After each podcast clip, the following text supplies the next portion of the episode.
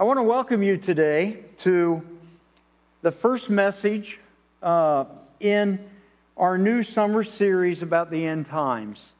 And uh, so, if uh, would you jump ahead on the screen to uh, all the way down to living in the end times?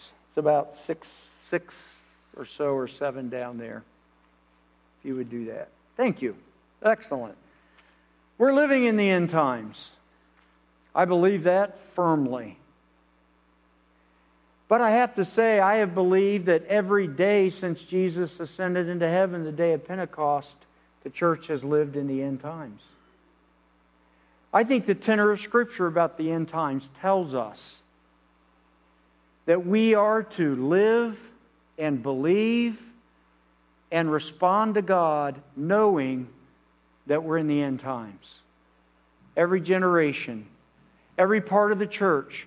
Because what Jesus says about the end times is pretty amazing about how he wants us to live. The end times is a very special place in any study of prophecy. If you've been around here since the uh, middle of January, we began a series about prophecy of the Bible and scriptures about prophecy. And we've talked about different prophets of the Old Testament and how God has used them in order to speak to us. About 25% of the Bible you could call prophecy, meaning that it's written and prophets' names are attached to the books, and about 25 or a quarter of the Bible is about prophecy. End times is a very important part of that section of the Scripture. So if you think about the Bible being about 25% prophecy, and then of that, there are thought to be about, uh, uh, about oh, I, I read the percentage. I remember now what it was. 4% of the Bible is about the end times. At least that's what the scriptures and the stories that you find there are specifically about the future end events of the days of the church and the second coming of Christ. Those are very important passages, very important scriptures, and they're, they're highly valuable to our faith and why and what we want to learn from the Bible about what it says of the end times. Another name for the end times, you may have come across this word before. It's kind of a theological word, but it's one also that people who study the Bible, they call it eschatology. That's a study of the last times, the last things eschatology. And there's a whole lot to study and think about from the scripture about that. There's so much for us when we spend time in these scriptures and in these stories. There's a lot for us to study and learn. There's also a lot for us to ponder and think about the magnitude of the magnificence of God and the variety of, the, uh, of God's uh, the almost infinite variety of how he thinks and what he's planned for. More Christian books are written about eschatology in the end times than any other subject of the Christian faith. You think, wow, that's kind of statement to make, but I've read that before that if you would go into a Christian bookstore, probably, and that was a few years ago, maybe it's different, but I, I, I doubt that it's much different. There's a lot of interest in the end times. There's a lot of people that think about it, they're curious about it, they're interested in it. They, they know there's different opinions and viewpoints about different things in eschatology, and we all have a lot of questions. We wonder what's going to happen. And what about today? And how do the events of today affect and impact what's going to happen as God brings about and He reveals, He pulls the curtain back on the end of time as we be able to see more? Well, this morning I want us just to, to start an introduction into this series of the end times. And I want to say a few things this morning as a kind of introductory thought about how we view the end times and what does God want to say to us during this time? Because it is to me it's a fascinating subject. And I know it is for many of you. You you've read about it. You've read different thoughts and people that have written about it and you you have ideas and and all of us kind of have different pictures in our minds of what the end times mean. And why do we study that? Well, we're going to pick that up again. Today's going to be an introduction, And uh, then we're going to come back three weeks later and then kind of start the series from there. You might wonder, well, why are we waiting three weeks or why are we doing it today instead of waiting? Well, for one thing, I've been so anxious about starting this series that I have a Sunday here that we can, and I, I would love to just put some things out there and give you an opportunity for those that are interested to think about the scripture that I'm going to give you today and over the next three weeks be able to read it and think about it. It's not one of those scriptures you read quickly as a story. It's more scripture that you read and you say, God, what are you saying to me about that?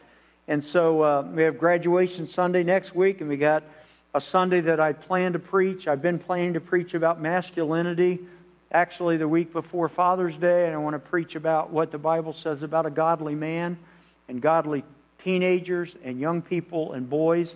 And that's been on my heart. And, and then the next Sunday will be our vacation Bible school program. After that, then I'm planning for us to come back to this subject of the end times and kind of launch into that for the future.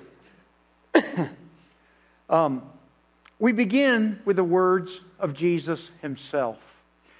It would take a long time to exhaust a study of what Jesus said about the end times. There's a man named Stephen Manley. Many of you know that name. He's an evangelist. He came here many years ago. Stephen Manley is an evangelist in the Church of the Nazarene. He's 79 years old now. He's preaching at our family camp in New Jersey in a couple of weeks, and he's a, he's a great preacher. Uh, I've heard him preach many times. Um, Stephen Manley said that he could spend his entire ministry in the scripture that we're going to read part of today. That's what he said and felt about Matthew chapter 24. It's an incredible chapter, it's an incredible part of Scripture. And I'm going to invite you there in a few minutes, and we're going to look at it and listen to part of it straight from the Master himself. What did Jesus say to us about it? Straight from the Son of God, straight from the one who died on the cross and rose from the dead. And what does he say about the end times? There's several scriptures where Jesus talks about it, but we're going to focus mostly on Matthew chapter 24 today. Before we do that, I do want to invite you, if you have a Bible, to turn to John chapter 14. I want to read three very familiar verses from John chapter 14, verses 1 through 3. I bet if you're a Christian or you've been in the church very much, you have read this scripture and you have heard this scripture over and over again. John chapter 14, verses 1 through 3. This is also Jesus talking about his second coming. Do not let your hearts be troubled. You believe in God, believe also in me. My Father's house has many rooms. If that were not so, would I, have to, I would have told you, and I am going there to prepare a place for you. And if I go and prepare a place for you, I will come back and take you to be with me, that you also may be with me where I am. Many of you recognize this beautiful Scripture, the words of Jesus. I've read this Scripture many, many, many, many times in this church family. I've read this Scripture probably, I counted uh, about a month ago, about 17 times last year. I think I read this Scripture in, if not all, almost every funeral that I had an opportunity to be a part of. This Scripture is so meaningful to me when I think about what Jesus said about death what Jesus said happens when we take our last breath. And so this scripture is about Jesus telling us what happens when we die. It is, I believe, Jesus' words of truth and future for every believer. So, in a sense, when I read John chapter 14, 1 through 3, I believe Jesus is teaching us and telling us about the end of time. He's telling us certain promises that every one of us who believe in Jesus and have accepted Him as Lord and Savior can hold on to in this life. We can hold on to it for ourselves in the journey of life, which has ups and downs, and we can come back to it and we can hold on to it when someone that we love dies.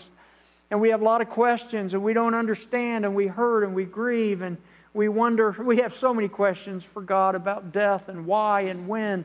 Well, John chapter 14, 1 to 3 to me is Jesus speaking to us about death.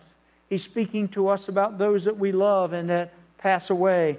Jesus is working, he tells us in these verses, he's working on our behalf. Every believer, Jesus is somehow in heaven at the right hand of the Father preparing something. How it is that Jesus is preparing in heaven, I don't know, but that's what he tells us. I go to prepare a place for you. I go to prepare a place for all my children. And if I go and prepare a place, he says, I will come back and receive you to myself. That's why when I think about funerals and I think about people that have died who are Christians, believers, I just see it like this. When we take our last breath, Jesus is right there at the door. And he's already reaching across that doorway and waiting for us to take our last breath. He knows when the last second is, the last breath is, the last brainwave, whatever it is and He's reaching across and He just takes us right into eternity, into a place that He has prepared for us. That to me is such a beautiful picture that He gives us of His eternal hand on every one of us. That is a part of what He teaches us about the end of time, His promises to take us into eternity. He's promising in these words His eternal presence with us. His eternal presence. He's promising, I will be with you. I will take your hand at death, and I will forever, forever be with you. We only speculate about what it's like to be in the presence of Jesus. And sometimes we think about that or talk about that or we express what we. But imagine what Jesus is promising here. He's saying, I will be with you forever and ever and ever and ever. What an incredible promise. These words of Jesus are about those who die now. I believe that have died since the beginning of the church and up until the time that he comes back in the rapture. He's describing his relationship to us. He's saying, I'm going away, but I'm preparing a place and I will come back for you.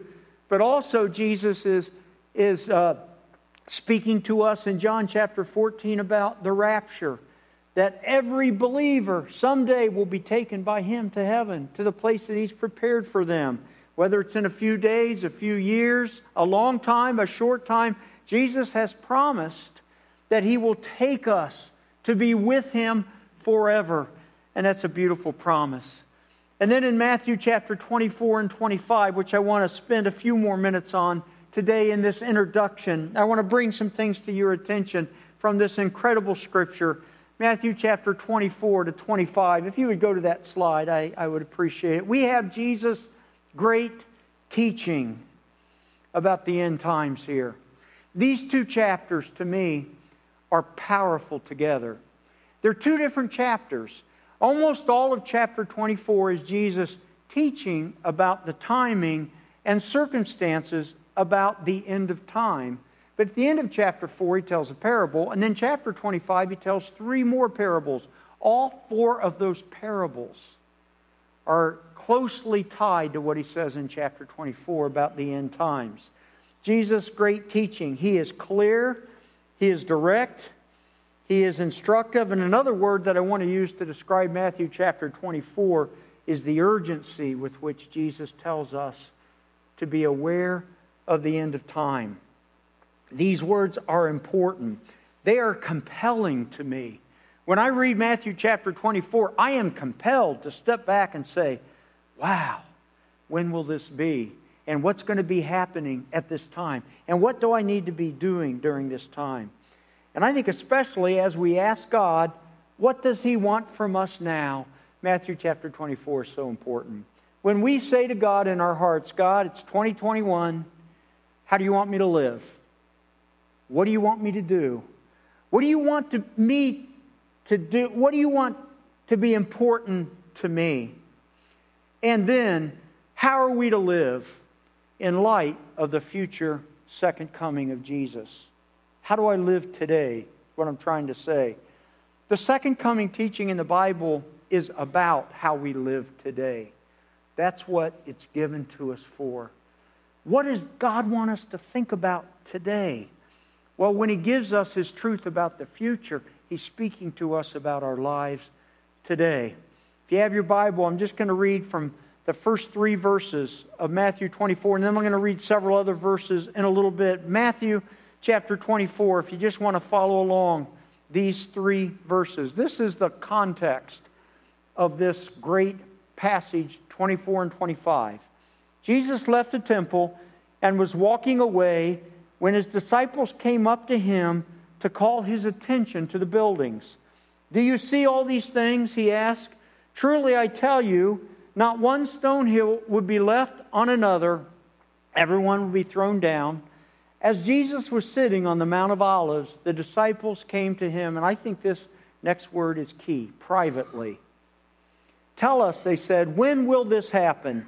And what will be the sign of your coming and of the end of the age? You have in chapter 24 several themes, several bylines that lead into what Jesus says. One is the temple. The temple will be destroyed in 70 AD, some 35, 40 years after Jesus is gone.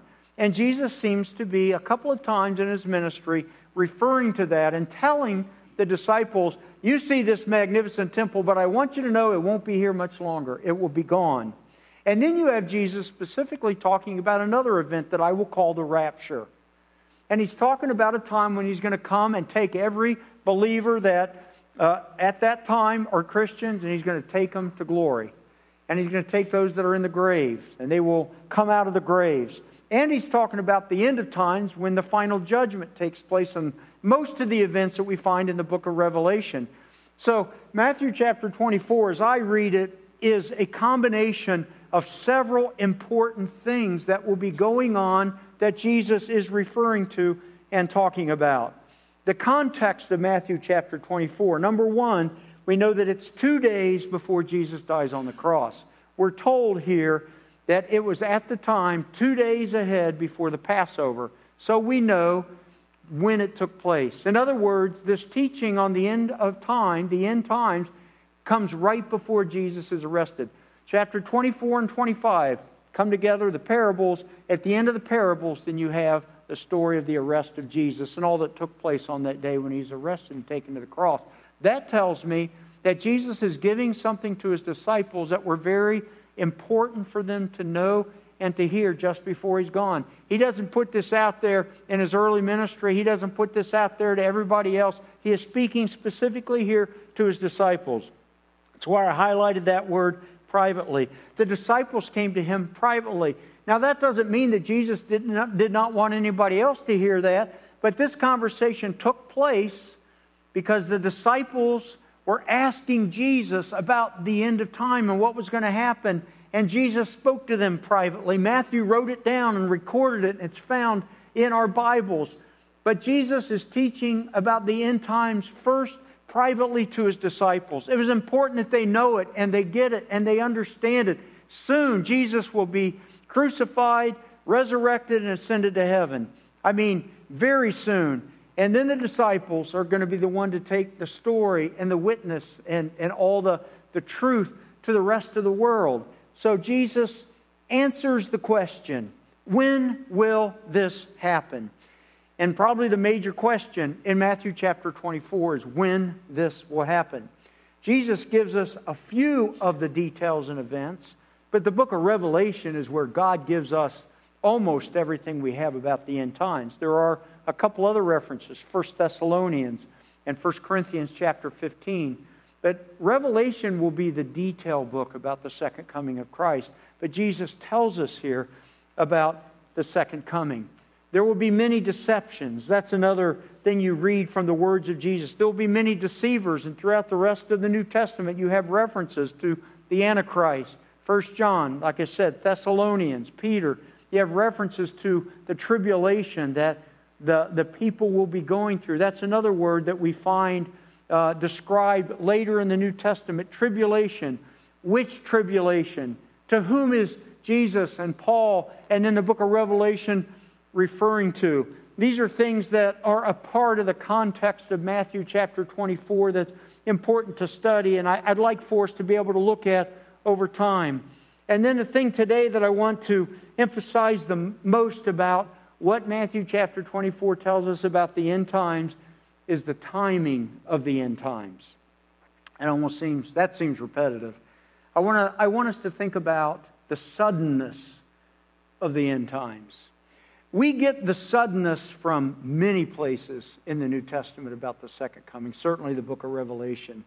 But there are other passages and references to how quickly things are going to change.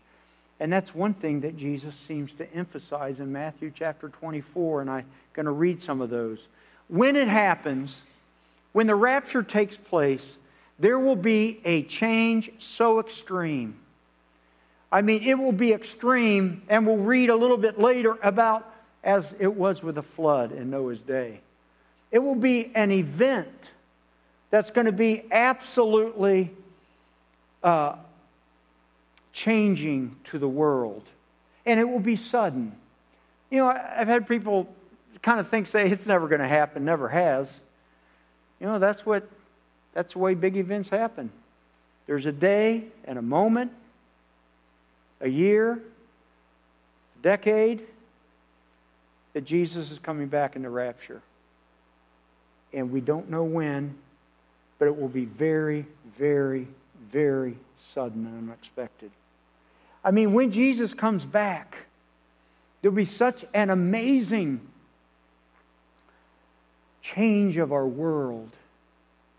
God's people will be taken in the rapture. We'll talk more about that another time. 1 Corinthians calls it a twinkling of an eye.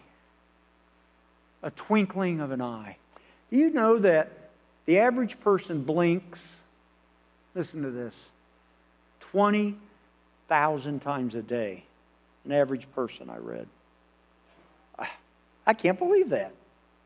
I read that, and then I read how often we blink, and I multiplied it out, and I thought, well, that's about it. 20,000 times a day. And can you imagine that on one of those blinks, Jesus is coming back? Is that what a blink is? Wow. 27 hundredths of a second. Watch this little 30 second video, would you? Can you imagine with me this morning 20,000 times a day? And in one of those, 1 Corinthians tells us, Paul writes, Jesus will be back. And everything, everything will be changed. And then that starts this time period of the end times. The rapture is not the same as the end times. Sometimes those terms kind of get. The rapture is going to take place before or as the opening of the end times, however you want to describe it. But the rapture comes first, in a blink of an eye, in an instant. Now, listen to verse 42 of chapter 24, and I'm going to read several of these references. Verse 42 says, Therefore, keep watch, because you do not know on what day your Lord will come. That's number one. What does Jesus tell us about the rapture? Keep watch. Keep watch. He wants us to be watching. He wants us to be living a certain way. He wants us to be aware that He's coming back. In fact, one of the two, one and a half of the parables that comes next is about watching and being ready for when He comes back. Therefore, keep watch. Matthew 24 also speaks to the, the timing of the rapture and later the end times. The end times will come as the events described in the book of Revelation take place, and they are amazing and mysterious and full of questions and just a tremendous thing to study. That's later. But I want to say today the rapture could take place now, today, at this moment. There is nothing else that I can find in Scripture. And I've been trying to study and read some of these things. And you can too, and many of you have. There's nothing else that needs to happen before the rapture in our world. I've read a lot of thoughts and input and ideas about it. I don't think there's a single thing out there that needs to take place before the rapture. There's nothing that hasn't been done yet that's referred to in Scripture. I don't think, at least as I read it.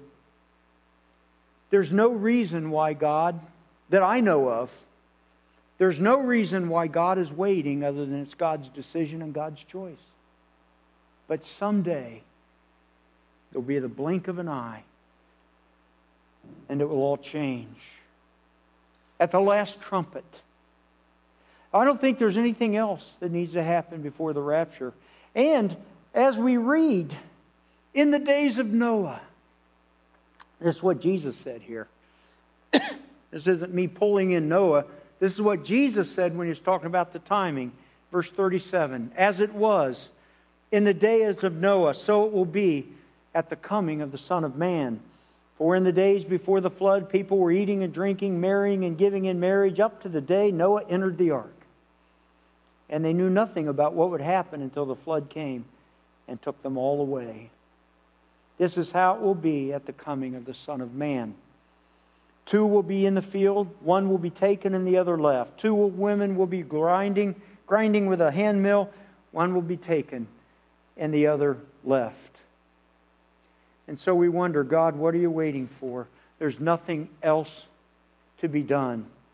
And I wonder when I think about that, why God waits why God, as some people say, tarries about coming. Um, and I wondered, could it be, could it be that God the Father has not decided yet? I've been wondering, is that possible? And I'm going to read you a scripture that's going to help us to understand and see that. In verse 36, it says, But about that day or hour no one knows, not even the angels in heaven, nor the Son, but only the Father. That day or hour no one knows. No human being knows. And I'll just say this is something that I've had a bee in my bonnet since I've been a pastor.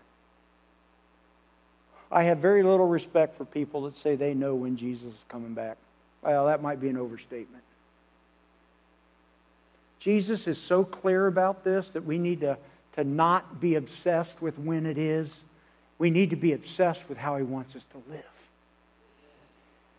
That day or hour, no one knows. And not just nobody knows, not even the angels in heaven.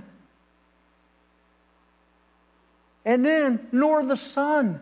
Somehow, this mysterious time event, not even Jesus knew or knows when he's coming back. And that's a mind boggling thing for a couple of theological reasons. How could the Son not know everything? We know Jesus is fully God, he knows everything. I, am not sure, but Jesus said it here.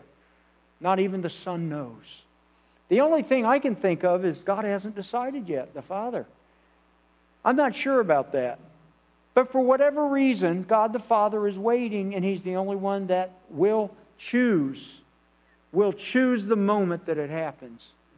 It was God the Father that chose when the rain started in Noah's day. And there was a day. I don't know which day on the calendar. I know some people have gone back and think they know it was this month and year, and, uh, you know, it's possible. But of the day of Jesus' return, no one knows. What we read about the end times is given to us to help us to live today how God wants us to again, to live today how God wants us to. Verse 44 Who then is the. I'm sorry. So you also must be ready because the Son of Man will come in an hour when you do not expect him. Again, repetitively, Jesus saying it again. What we read about the end times is given to us to help us to live today the way that God wants us to. I believe that's what God wants us to focus on when we study prophecy in the end times God, what do you want me to do today? How do you want me to live? In closing this morning, I want to mention again these four parables. One of the reasons I wanted to, to, to, uh, to open this series is I want to give you some weeks to read those four parables. I think the four parables are so key to understanding the heart of God about the end times. And so I want to encourage you to spend time in those four parables in the weeks ahead all about how we should live today. Every one of those parables are about how we should live. Being faithful, being a faithful servant, using our talents how God wants us to.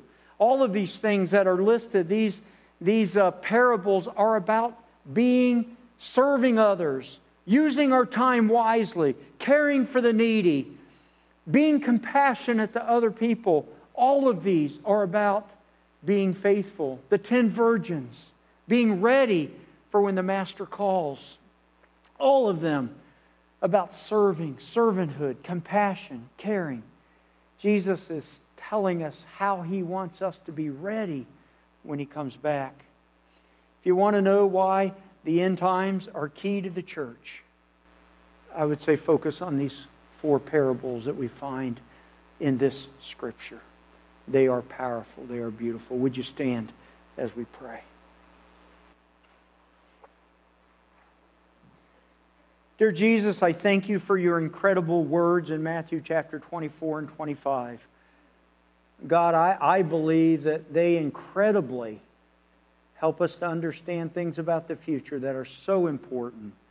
And Lord God, that you help us to focus on the things that you want us to. I know that all of us, all of us have questions and we, we ponder when and how it's going to happen, and there's nothing wrong with that, God. I, I know that's how you made us. You made us to be curious and to want to know. And God, I, I didn't mean to, to sound like it's wrong to, to speculate, but God, help us to keep the focus where you, where you want it to be on how we live, how the ten virgins needed to be prepared, how the servant needed to take the talents that was given to him and go out and use them for you.